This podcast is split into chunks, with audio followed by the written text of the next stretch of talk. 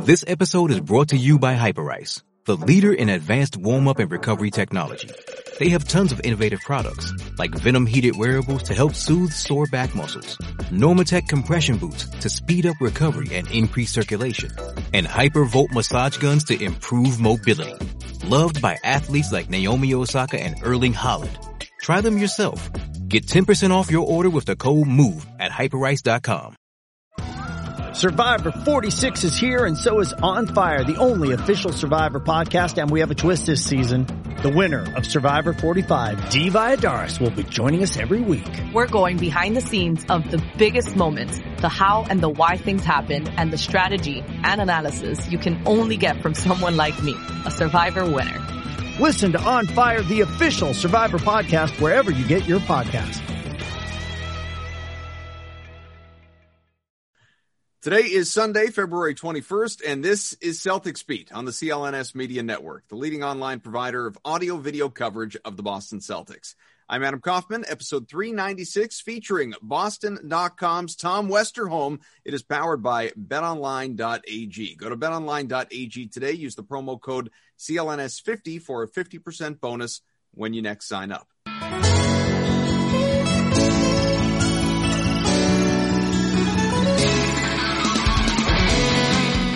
Well, welcome in, and in the waning hours after just a totally embarrassing, disappointing Celtics loss to the Pelicans in overtime, no less, we are ready for a new edition to Celtics Beat. Welcome in. I'm Adam Kaufman. Great to be back with you. Evan Valenti, you're certainly familiar with him, and thanks to him for running the ship last week. And, of course, Tom Westerholm, recently of Boston.com, first time on this show since that move from Mass Live. What's up, man? Welcome. Thank you. How you guys doing? Well, you know, we've been better. Today? Definitely been better. Yeah. And Ev has had a whole day, you know, like independent of sports, you know, it's a home ownership grind. And, you know, all of us out there and in just Celtics fandom or covering the team or just, you know, people who like good basketball, we are suffering today. You know, generally, Tom, and I think you know this enough about me, certainly the listeners do, I tend to be a positive person. I err on the side of optimism, and well, you know, like the, you know, I'm like the dog meme. I'm the this is fine dog surrounded by fire. And today it's really hard to be that. It really, you know, I start thinking, I'm watching that game earlier, and I start thinking about what are we going to talk about on the show later. You know, maybe Danny's comments during the week. I know the last game, albeit a win, it against Atlanta, it was, you know, tighter down the stretch than it should have been. It wasn't a full-on dominating victory or anything like that, but maybe Danny's comments during the week of really just, we're not good enough, the roster isn't good enough, this is not a contender, maybe it woke them up just a little bit. Maybe there's just a little bit of the, you know, kick in the arse that they needed. And well, no. I think they are who we thought they were, as you know, Dennis Green once said, and this was such an infuriating loss to the Pelicans for so many reasons that obviously we have time to get to. And we don't typically like to make a show isolated to one specific game. People may listen to it, you know, 4 days from now when it's less relevant, but we have to begin here. Main takeaways from just such a fresh wound that we're dealing with. Well, I mean, I think the big one is just the fourth quarter struggles. Like they're one of the worst teams in the fourth quarter. They can't close games. Every single time they have a lead going into the fourth quarter, it feels tenuous because you just know that there's a very good, I mean, you know, every indicator that we have so far this season is that they're going to either blow it or that they're going to come close to blowing it. You know, obviously they actually finished off blowing it today, which, you know, I probably made it a little bit worse for everybody. But yeah, I mean, look, like, I think Danny's comments, you know, they may have been pointed. They may have been trying to, you know, maybe try to light a fire under some guys. You know, they might be a little bit exaggerated because, again, this team isn't fully healthy. We haven't seen them with Marcus Smart, and that will make a difference. But I mean, I don't think it makes like all the difference that they need it to make at this stage. You know, I think there's a lot going wrong with this team that goes beyond Marcus Smart at this point. So.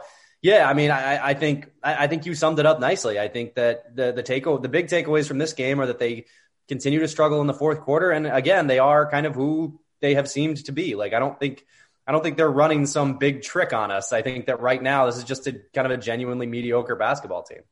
I'm not faulting Danny for it, but in multiple interviews and, you know, radio, print, whatever, he did lean on the, and this was true at the time, our desired starting five for the season has only been together for 20 minutes. You know, 20 minutes, that's it. We're, 30 games into the season at this point, 15-15 with this loss today.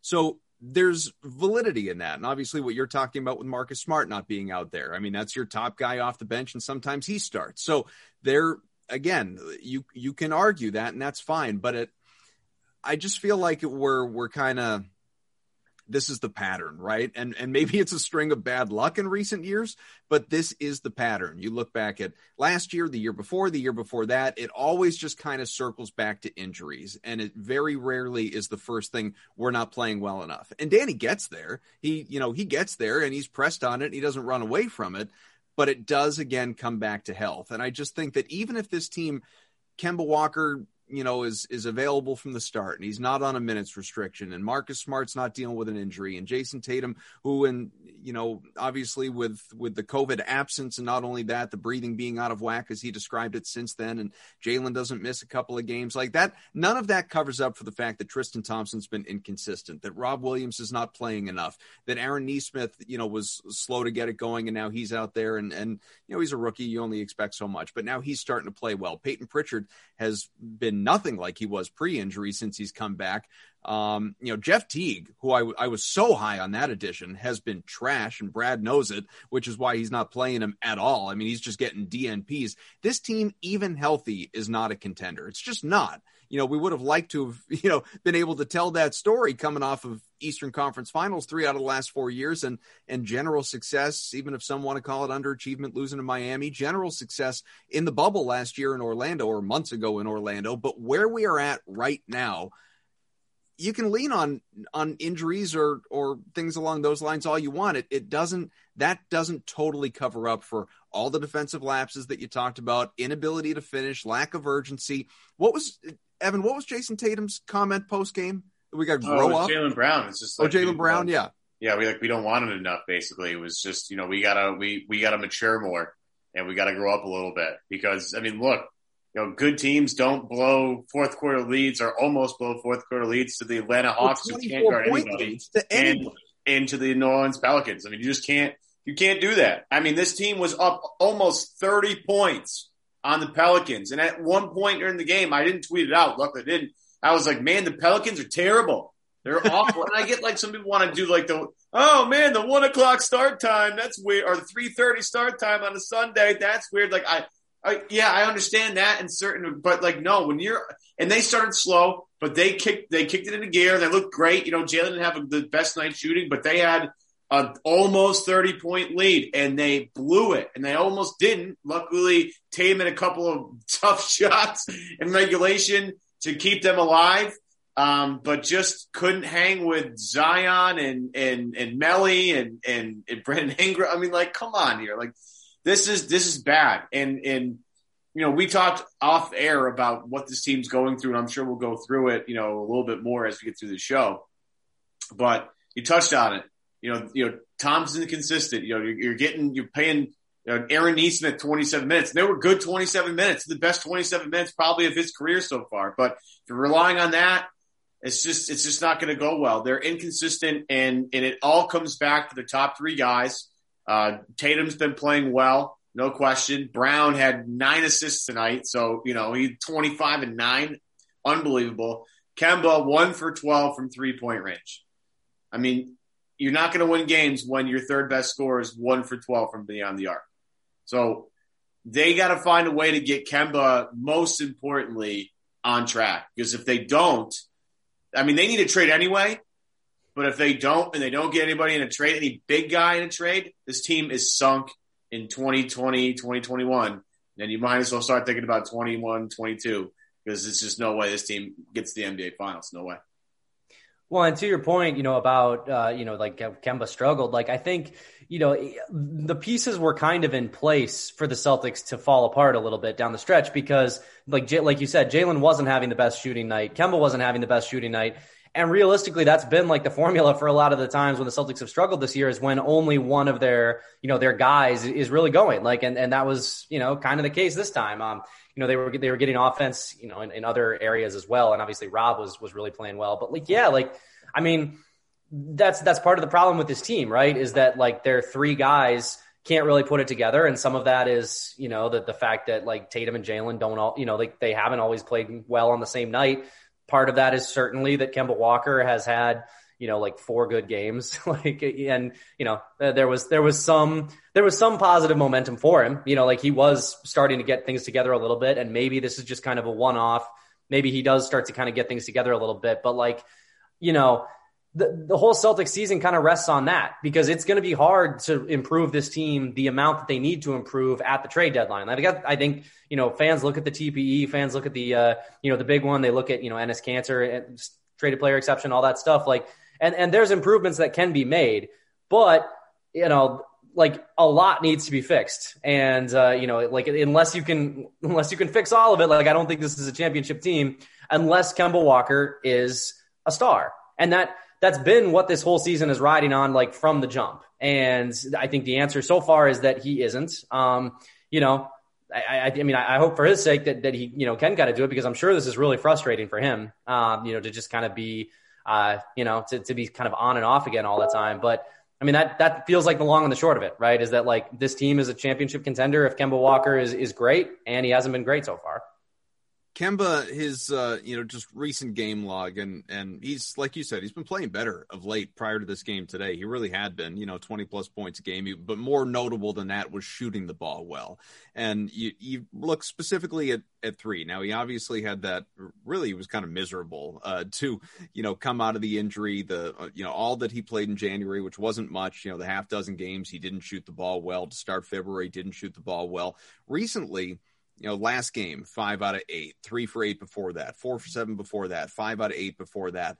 And so, I mean, good percentages, well over 40% for the month all told. And then obviously he has the 1 for 12 today. And you can look at it and say, as you alluded to, you know, maybe it's a one-off, maybe it's not a big deal.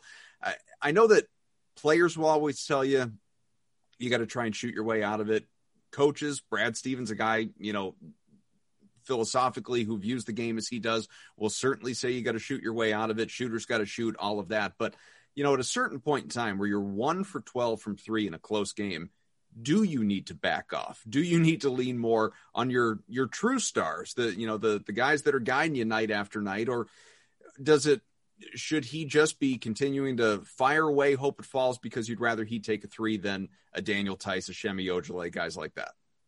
I think that the Celtics are right to let him keep shooting for two reasons. Number one, you know, like as much as, sure, like you could say like, you know, Jaylen and Jason should have the bulk of it, but at the same time, they already do. Like those guys are being really, really worked right now. They're just being asked to do a whole lot. And, you know, they're being asked to do a whole lot. I mean, Jaylen's dealing with knee tendonitis. They're, you know, they're playing like every other night, if not every night. Like, you know, I know fans don't want to hear it, but like, and I know it's like true league wide, but like these guys are all exhausted. Like this is a really, really taxing, difficult season. And, you know, I'm not saying that's like the reason for the Celtics struggles. I'm just saying like, that's why you can't, like, I don't think you can just go to Jaylen and Jason and be like, I think we need a little more from you guys.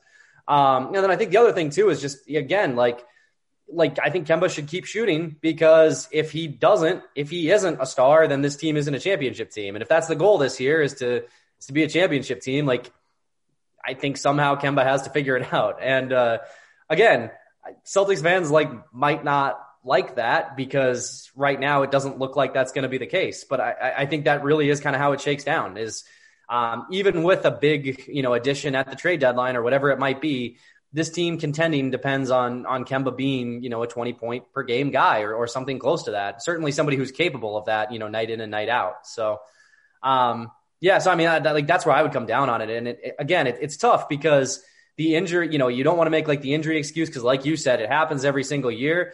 But you know, like for better or worse, Kemba's knee is, you know, could decide this entire season. So you know, I keep harping on it, but like it's it's pretty important that your third best player is a good player. To piggyback off that though, just because. You know, Kemba's shooting 12 threes. A lot of people are like, well, you know, maybe he should stop shooting. And the problem is who the hell is going to play point guard instead of Kemba Walker? I mean, we all love Pritchard, right? But Pritchard has been going through it as of late. You know, he's going to have some struggles as a rookie. He's been great so far, but you're really counting on him to kind of run their offense in the fourth. Because again, Tom's running the money. Jaylen and Jason are doing enough. This should be enough. These two guys are carrying a huge burden here. Somebody has to give them a break. It's not going to be Daniel Tice. It's not going to be Rob Williams. It's not going to be Tristan Thompson, Aaron. It's not going to be any of those guys. It has to be Kemba. It can't be anybody else. You know, maybe in other times it's Marcus Smart can come off and give him, because Marcus is always willing to get those shots up anyway. So maybe it's, but like right now, the way this team currently is, it can only be Kemba.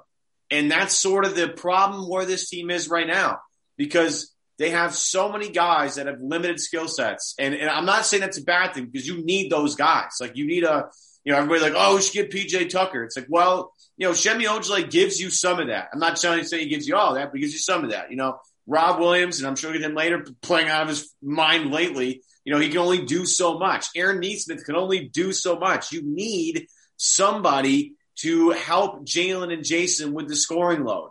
And it's not going to be anybody else on the roster. It has to be Kemba Walker. Or if they make a trade, maybe it's that guy. But with the way the roster is right now, as of, what is it, the 20th, 21st today, whatever the hell the day it is today. It's March 1,000,000th, for what I care. You know, it has to be Kemba. It can't be anybody else. And that's the struggles that Boston has right now. It's the roster crunch they're in right now. And don't get me wrong, injuries has something to do with that. But at the end of the day, too, this roster lacks something. And it's becoming more evident game after game after game. Chris Gasper, of course, had a great quote a great tweet at the end of the game. Celtics are 29th in bench scoring. That's a problem. Yeah, no question. And it really hammers home. Like, I was talking about this on my podcast a couple of days ago. Like, the 2018 podcast is that time. Why do you plug that? Oh, the Geno Time podcast over on the Blue Wire Podcast Network. Anybody can, like, subscribe, 5-star review. Yep.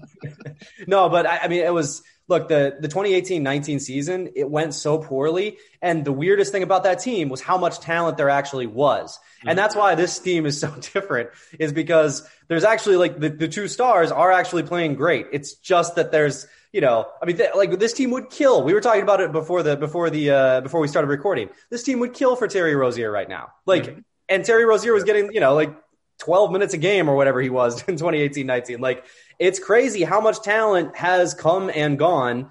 And like, you know, the talent that's on the team has really developed. They've gotten really good. And I don't think it's impossible that could happen again next year. You know, I think that the Celtics do a pretty good job of, you know, like, we haven't seen Romeo this year, but like I think, you know, they do a pretty good job of developing some of these guys. I think, you know, next year, Aaron Nesmith and Romeo Langford might be reliable bench players, or, you know, maybe even one of them can slide into the starting role. Like, if, you know, if everything goes well and if they really improve over the summer, like, those things are not impossible. But as of right now, the talent gap between, you know, the Celtics teams of the last 2 years and the team this year is just really catastrophic. And I think it's that bench, you know, scoring stat is, you know, it sums it up really well. Like, they just, outside of the really talented guys, there's not a lot of talent kind of underneath them.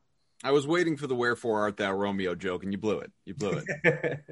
Yeah, that's not me. This is why the Geno Time podcast is kind of, you know.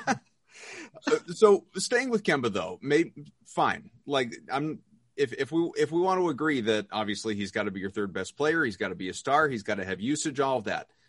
No qualms there.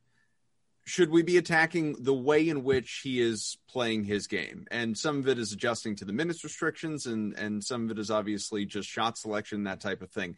You can't ignore, though. You know, we were talking a little bit before we came on, Evan and I, about, you know, Tatum, Brown especially, still kind of, you know, whining about non-calls when they go to the rim. Now, that obviously wasn't the case against the Pelicans. Between the two of them, they went to the free throw line almost 25 times. They had their opportunities. Even if they aren't getting nearly the calls that they should be, those star calls over the course of the season, today, that was not a problem. Kemba, though, it's not about not getting the call. It's about not even trying to get the call. He right now is averaging, at least coming into today, and it's going to be consistent because he went to the line 3 times. He is averaging 3.1 free throws per game, 3.1. Now, his career average is 4.7. During his, you know, earlier time with Charlotte, when he was really you know, the Kemba we all know and love was consistently 5.5.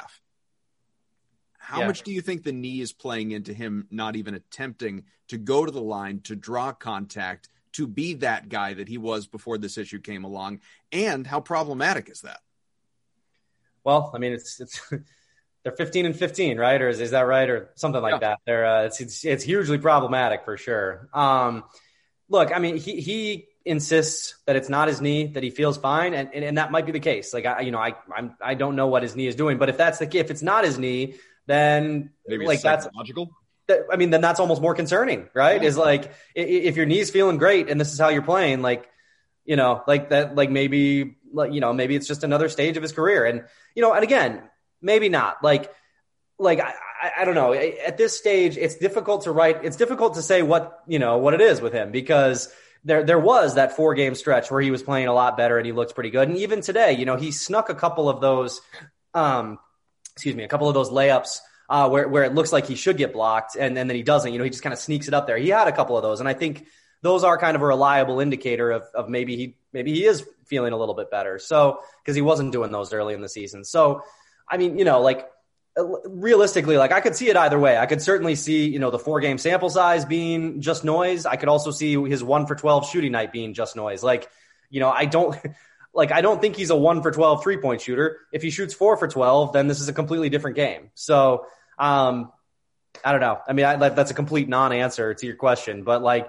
it's certainly concerning because if, you know, like I said, if the knee is fine and this is how he's playing and this is just who he is, then that's a problem. But, you know, I'm certainly not going to tell people that it's not panic time, but I do think that there is still a chance that Kemba Walker looks a little bit more like the Kemba Walker that, you know, everybody kind of knows. And if he isn't, then again, this team is kind of meh. Quick break here just to tell you about Bet Online, the fastest and easiest way to bet on all your sports action. Now, football, that's over, as we know, but NBA, college basketball, the NHL, those are in full swing. NBA title odds, Lakers at +220, the Nets +400, Clippers +600, the Bucks +700, the Sixers, Doc Rivers led, +1100, has them playing well. The Jazz, don't discount them just because they don't have those, you know, quintessential superstars that all those other teams I mentioned do. +1200 odds. And of course, the Celtics, if you are still a believer, longer odds, but maybe it's a good opportunity for you to cash a little bit, +1800. Bet Online even covers awards, TV shows, reality TV. Basically, there's nothing you can't find that you, you know, should desire to bet on. Real-time updated odds, props, almost anything that you can possibly imagine. Bet Online has you covered for all the news, the scores, the odds, all of it. And it's the best way and best place for your bets. Free to sign up as well. Head over to their website, use your mobile device, sign up today, receive 50% welcome bonus on your first deposit. Bet Online, your online sportsbook experts. Do not sit on the sidelines anymore. Get in on the action. Don't forget, use the promo code as CLNS50 to receive a 50% welcome bonus with your first deposit. That is Bet Online, your online sportsbook experts. All right, all of that in mind, you've alluded, Tom, a number of times here in the show to the TPE, and I know Danny was asked about it, certainly didn't express any sort of urgency to use it. Not that he would. I'm not surprised by that. You pay attention to what's out there on social media or on TV, the talking heads, writers even. I mean, I've heard arguments for JJ Redick. Don't agree with any of them. I've heard arguments for Al Horford. Loved him here. Nope, no thanks. Don't need to bring them back. If you're going to attempt to use that TPE, as I would assume Danny is at least attempting to do and exploring, and we'll see who becomes available. At that point in time, you know, you're talking about, I know Evan would love to see a Harrison Barnes here. Who wouldn't? Nick Vucevic, you could certainly make a strong case for. People have floated, you know, John Collins, who's not a TPE guy based on his money. He doesn't have to be, but obviously assets would have to go the other way. But that is a guy you would have to pay a significant amount of money to, given he turned down what $90 million from the Hawks. That guy's getting ready to cash in. You know, I would like to see a Collins type player brought in, or even some of the other guys that I mentioned, guys who are not 30 or on the wrong side of 30, guys who are, you know, either mid-20s to upper 20s, who are experienced, who are, if not already established, budding stars in the league. I'm thinking less about, you know, contending this year and more about a window and, you know, putting yourself in the best position to compete long-term. So all of that being said, how does this play out? Is Danny going to find a way to use this before the trade deadline? Are we looking at the offseason? Is he not going to use it at all? And who would you target?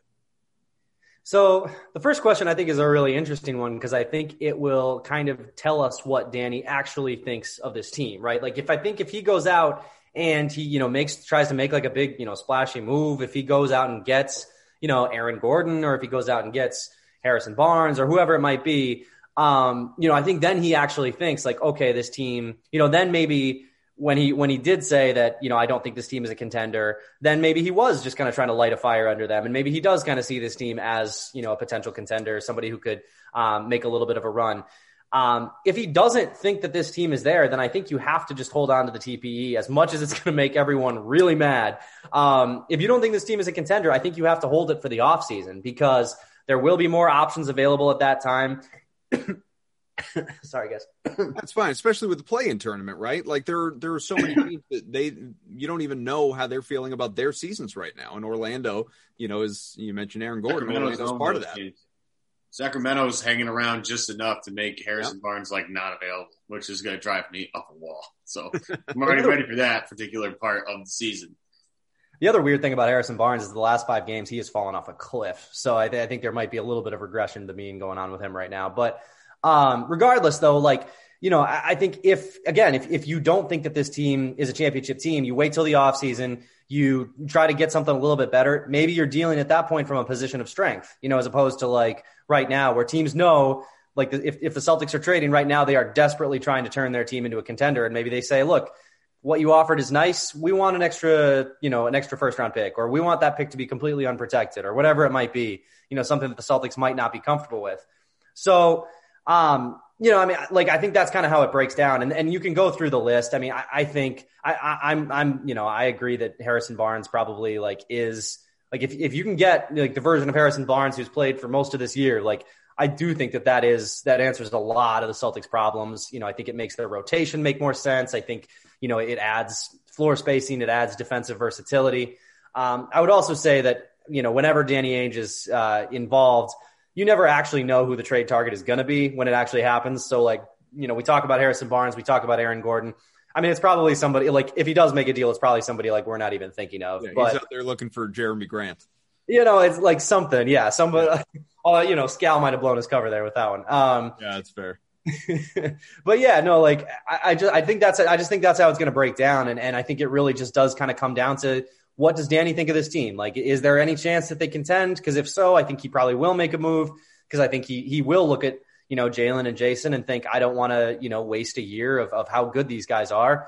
But, you know, if not, then, like, at very least, if you kick the can down the road, maybe Nesmith's value goes up a little bit as the season goes on. Maybe Romeo comes back and looks like a real prospect. Like maybe Peyton Pritchard gets it together a little bit after, you know, some recent struggles, and maybe you just have a better trade package for a better player during the offseason. And if that's the case, you know, I think you got to do it. But yeah, it just kind of shakes down to how honest he was when he said he doesn't think this team's a contender. Do you think they're a contender, Tom? No, I don't. I really don't. I don't think they're a contender, and I don't think that they are with a trade deadline move, which is why I think that there is quite a bit of, you know, rationale to pushing it to the offseason. And yeah, like, you know, and again, maybe you have better value then. Maybe somebody gets disgruntled during the season, somebody that you could really help you. You know, any number of things could happen. But I just – the way this team is struggling, you know, and just kind of the miles that are being put on Jaylen and Jason right now. I just, like, even if they do bring in a great piece, like, are all these miles, are they going to be able to hold up, you know, for the whole regular season and into the off season? Like, I don't know. It's tough, man. So I don't see it with this team right now. Isn't some of that too semantics, right? Like, how do you personally define a contender? Like, to me, you know, to me, a contender is a team that I realistically think has a chance to win a championship, right? Just plain and simple. That is the, you know, that is the purest definition of it to me. If you had asked me about that last year, even in the playoffs, the way they were going early on, even if they had beaten Miami and gone to the NBA Finals, I still would have said, I don't think they're going to beat the Lakers. I still don't think, I mean, sure, you're a contender just by virtue of the fact that you're there. I guess like LeBron goes down or Davis goes down, you got a chance, of course. But, you know, if all things being equal, everybody being healthy, I don't see how you could possibly look at this team as a contender. Yeah. No, I like LeBron going down away from winning the NBA Finals, man. Right. That's what I mean. The guy's a robot. He doesn't go down. So it's, you know, bad like, place to be. It's like not where you want to be. I'll tell you that right now. Yeah. Like even that, but that's what I mean. Even if they had beaten Miami, as so many people believe they should have, even if they had beaten Miami, you know, and Adebayo goes down against you as opposed to the Lakers, and you're able to get there, like you're still not going to beat the Lakers. You know, I think it would have been a more competitive series. It would have been more interesting, but they still weren't going to win that championship.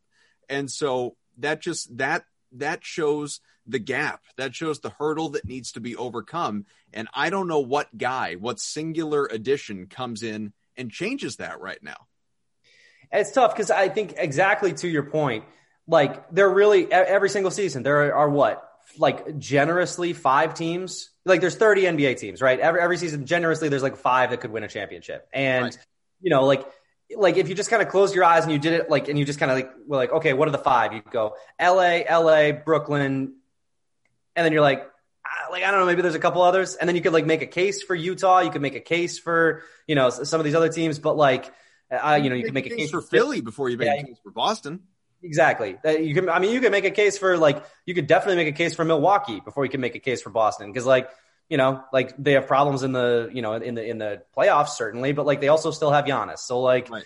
You know, like there's cases that can be made all over the place, but like, I just don't see what it is for Boston right now. Like what about this team would convince you that they can, you know, I mean, certainly that they could beat the Lakers 4 times out of 7 or the Clippers 4 times out of 7, but also, you know, you go down the line, like what makes you think that they can stop Joel Embiid enough 4 times out of 7, the way he's playing and how much they've struggled to guard him? What makes you think that they could, you know, slow down Giannis after just seeing, I mean, they've done such a good job against Zion against Giannis in the past, but look at what it took Zion 2 quarters to figure them out. And, mm-hmm. and like Zion and Giannis are very similar players. So yeah, it's just like logistically. Oh, Zion is thick. That dude is a force. They're not similar physically, certainly, yeah. But they're similar in terms of style of play. Yeah. So, yeah, I mean, I don't see it. Like, and, you know, and I mean, the tough thing is, you know, I said about 1 million times there that like, oh, it all rests on Kemba. And it's like, yeah, but like even if Kemba's great, like how much does that improve things? How much does that change the calculus with Giannis or with, you know, with Harden, Durant, and Kyrie? Like, you know, there's some tough teams out there, and I don't know that I think the Celtics are one of them. At what point do you need to not pack it in? Because that's not at all what I'm advocating. This is a playoff team. This is a team that could make noise. You know, obviously, guys get healthy, guys get right, guys get confident, shots fall. Like, they can go on a run, so I'm not dismissing any of that. They could be right back in the conference finals for sure. You know, I think that's their ceiling as things stand right now, but they could absolutely be back there. But nevertheless, at what point do you kind of evolve in your approach at least a little bit? Like a game like today is a good example. Does Daniel Theis need to be playing 40 minutes to Rob Williams' 20 when he looked great when he was out there? You know, do we need to see more of Robert Williams? Do we need to see more of, you know, it's hard to see more of Pritchard than you are, but do we need to see more of Nesmith? And maybe we're trending in that direction because he played 27 minutes today. But do you need to start to see a little bit more of what you've got in your youth as you try and shape a contender? I mean, I would argue yes, and it's not just because of the youth. Like, I think that one kind of outside-the-box thing you could do is you could just go to Tatum and Jaylen and say, listen, you guys are super worn down. Like we get it. We're going to put you on a 25-minute limit for, like, the rest of the season. And just say, like we don't want you guys to get hurt for next year. Like, we want to, like, preserve you guys as much as we can. If we're the 7th seed, screw it. Like, we're the 7th seed, and we'll go from there. It's like, because which would you rather be? A 4th seed and Jaylen and Jason are averaging, like, you know, 36 minutes a night because you need them to do, like, to be everything? Or would you rather be a 7th seed and have healthy, fresh, or at least more fresh guys? Like, and in doing that, you would, you know, give Nesmith more minutes. You would, you know, maybe let Grant Williams get on the floor and kind of work through some of his kinks. You know, maybe you get Romeo Langford back and he's able to, you know, kind of show what he can do. Like, you know, I think there's a case to be made for it. even if it is just like, again, like you said, not packing it in, but I think you do, like, if part of your calculus is you don't want to like upset Jaylen and Jason, and you want them to be happy and you want them to feel competitive, like then you're already kind of looking down the road a little bit, right? Like you're already kind of a team that's looking toward the future.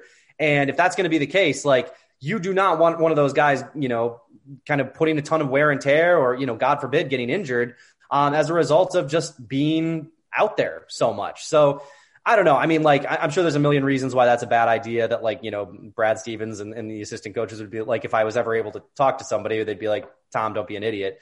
But like, yeah, I mean, I kind of wonder if there isn't, you know, if there isn't some kind of like a happy medium there where you just say like, or even, you know, if it's like alternate nights, you know, like Jalen's on a 20-minute limit tonight, Tatum's on one tomorrow or whatever it is, where you just like, I think that there is something to trying to preserve these guys in a really difficult season, in a super packed together season where they just have had a lot to do. And I think it's been really hard. The thing is, those two guys are ready for the next step. And it seems like the rest of the team's not ready with them yet. And it's a bummer. But I'm with you on the more Robert Williams. I need all of it. I need all the Rob Williams minutes. He's just been, you know, he's going to do a couple things a game that are going to make you go, what the hell are you doing? But he's also going to provide you a lot of really excellent, you know, material. I mean, he had a lot of stuff in the game against the Pelicans where you sit there and go, he's the only guy in this team that can do anything like that. I mean, he had a couple of alley-oops where his head is at the rim and his arm is almost over the top of the backboard. You had the block on Brandon Ingram's three, which is a super impressive block because he's got to give up the drive, right? And get I mean, that was ridiculous. Doris Burke did a great job highlighting that. You know, they are in a weird spot right now only because those two other guys are ready to go. Those guys, you know, they might not make all NBA teams. You know, they might not both make the All-Star team.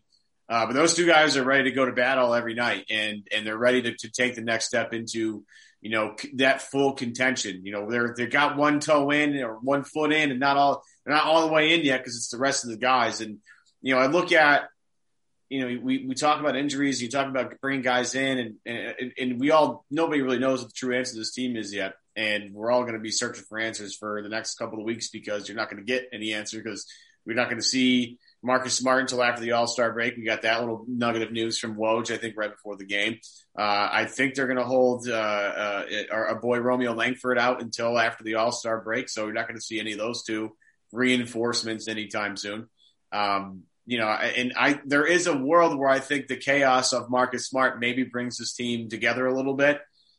He is sort of the chemistry leader of this team. He's sort of the backbone, the heart and soul. I think Jaylen did a good job in the absence, trying to kick guys in the ass a little bit. I think Tristan Thompson has done the job of the veteran of trying to get everybody together. But, you know, you look at the whole rest of the roster and you have Jaylen and Jason and they're just, you know, they're 41 minutes. Both of them against the Pelicans, they're playing, you know, 36, 37 minutes a night to get wins to barely squeak by. To Tom's point, like that's maybe something you have to think about the rest of the year is managing these guys' minutes. And because you heard, was it Brad pregame?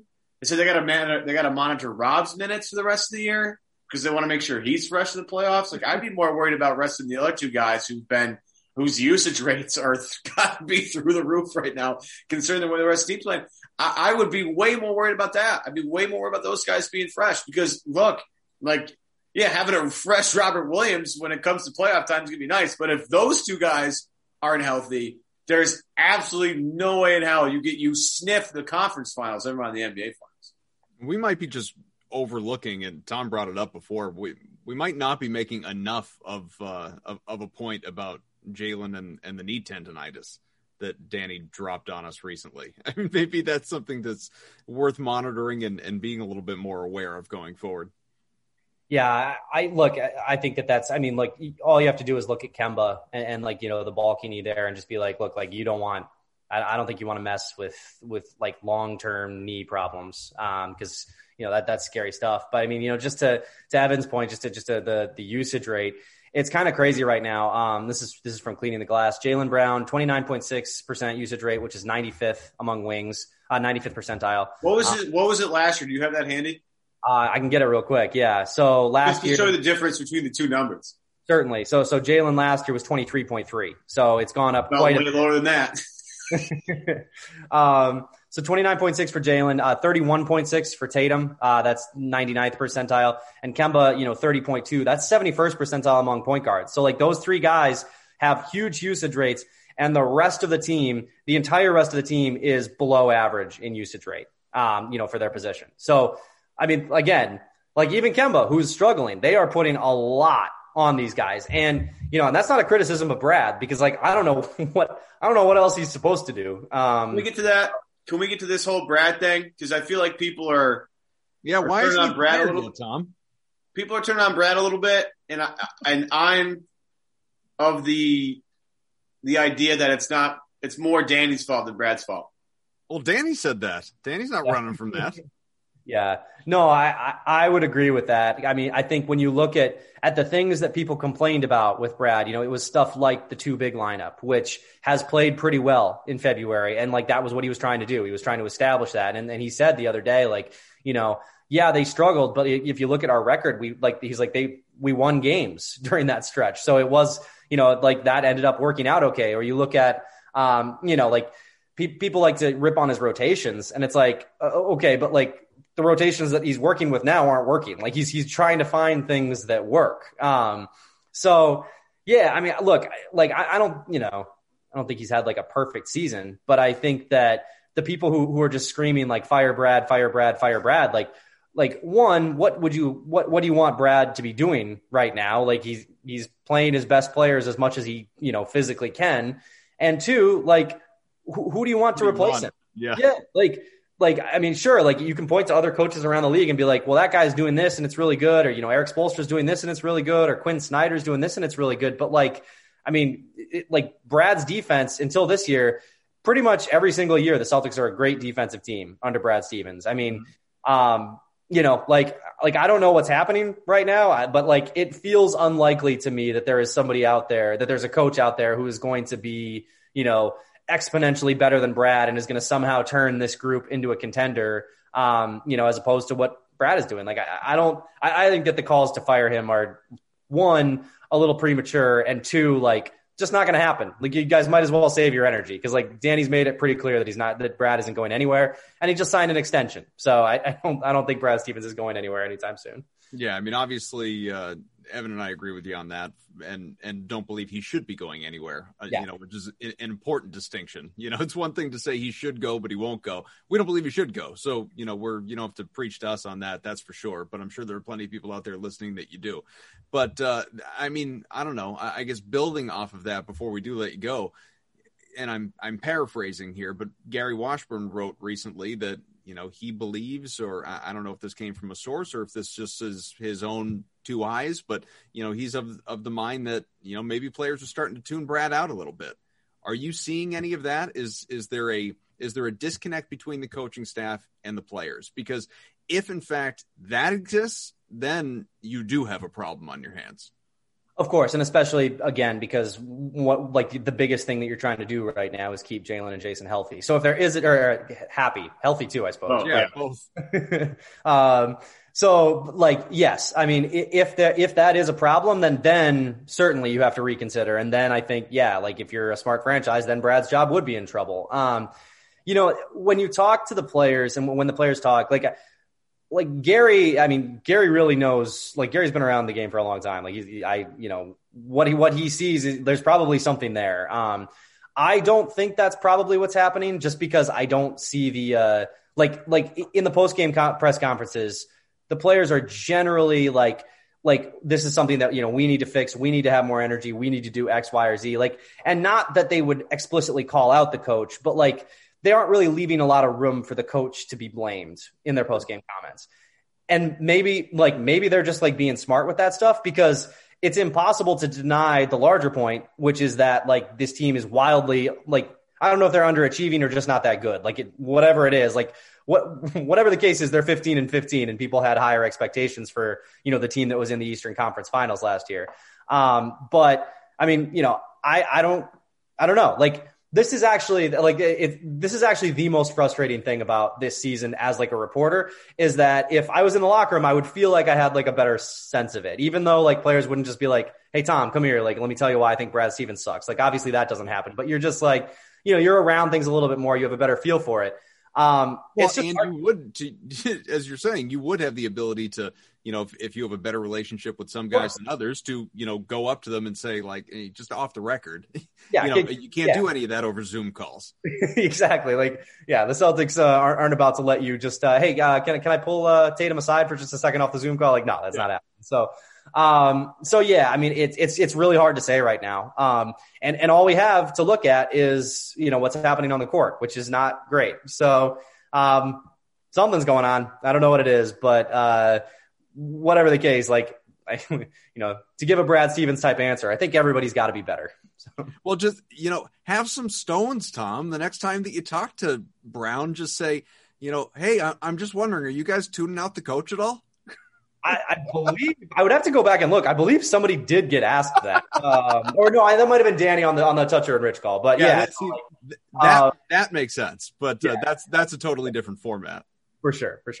So yeah, man, it's like it's tough to say, but whatever it is, it needs to something's gonna change real quick here. So. No, and clearly, I'm not expecting you to ask that question. I mean that would go really well. Man up, dude up. I don't know. Stir the pot. Maybe you would like to fire. Maybe Tom. Maybe you guys with a guy that lights the fire underneath this team to try and get him in shape, and get him in gear. I don't know. Maybe that's what it's got to take. Just every Zoom call, just be like, hey, you guys tuning Brad out at all, or what's going on there? I could just. But again, that just it to me. You can become the Johnny Miller. Just start to ask the tough questions. You know, every time. I loved it the other day. I'll give Heim Bloom some credit. He laughed it off real quick. That was good stuff. Of course, Johnny Miller, legendary Johnny Miller. Yeah, absolutely. Kemba, I'm just curious, is there a reason that you don't try and draw contact and drive to the hoop at all anymore? Boom. Done. Man, we got to get Johnny on the beat. Johnny on the Celtics beat would be fun. Absolutely. Tristan, do you feel like there's, I don't know, any chance that you weren't the right guy for the Celtics to sign? Just go ahead. Just once. Yeah. Jeff, wondering, Jeff, if you're ever going to play again. No. I feel bad for Jeff, man. Like, I really do. Like, they signed him for $2.5 million. Like, they did not sign this guy to be, like, the answer to everything off the bench. Like, they didn't pay him that kind of money. They paid him, like, almost like a, you know, not quite the minimum, but not a lot of money. And then when he, you know. They brought him in to be better than Brad Wanamaker, which was not a huge ask.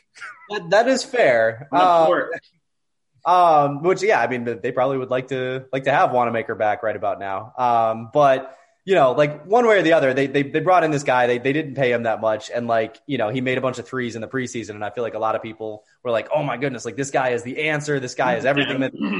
Adam. Raise his hand. In fairness, I didn't need him to hit all those threes. I said it when they signed him. Well, look, I mean, there was rationale for it. Like if you look at his numbers, like there was actual rationale behind it, even like last year. But turns out the guy's making 2.5 for a reason. So yeah, he's taking 2.5 is what he's doing. I don't know if he's earning it. Good work if you can get it, man. Yeah, right. Keep getting them checks. That's that new BDC contract. That's right. Yeah, that's about my salary for sure. Half dozen games before the All-Star break, folks. Dallas coming up on Tuesday, so depending on when you're listening, maybe that's tomorrow.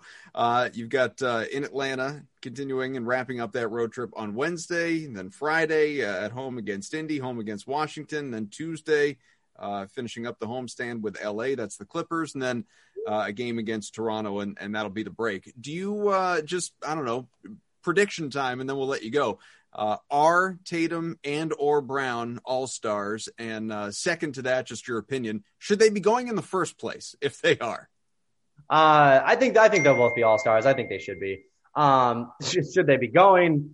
Look, man, I don't see any reason to be having an exhibition game. I mean, I get why the NBA is doing it. Like, it's money. You know, like Adam Silver can say whatever he wants about, like, the fans this, the fans that. It's an important game.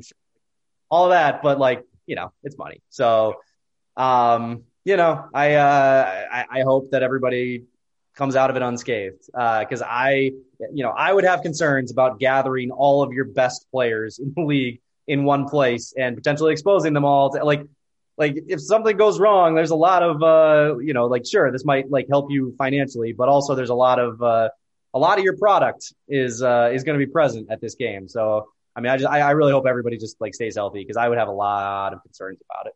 Well, and by the way, are we just assuming all the Atlanta strip clubs are going to be closed that night? Right. No, Harden's going. Harden's making it, so buckle the hell up, everybody. Come on now. Like, it's not going to be like Jaylen to go do something with, some great thing that he always does. He'll go out and march around, but Harden's going to the club, and they're already preparing for it. Wear your mask. Yeah, I think it was Atlanta's mayor was talking about how don't everybody go crazy. What do you expect them to do? Everybody's lost all this money during the pandemic anyway. There's this one opportunity to make some. Of course, people are going to try. So. No, but I love even the people of Atlanta, leadership, are don't do this. Exactly. Yeah. Don't bring this chaos to our city. This is a bad idea. We don't need this. All right. The show brought to you by BetOnline.ag. Go to BetOnline.ag today. Use the promo code CLNS50 for a 50% bonus when you sign up. Our thanks, as always, good friend of the program, Tom Westerholm, who, of course, hosts the Geno Time podcast. You should make sure you check that out. Subscribe, listen, 5-star rating, all the same stuff that we tell you about this show. And it does apply, folks. We appreciate it. For Tom, for Evan Westerholm, I'm Adam Kaufman, and we'll do this again real soon. It's at least we try and make it fun when times are tough. Thanks, guys. Appreciate it, Matt. Thanks for having me.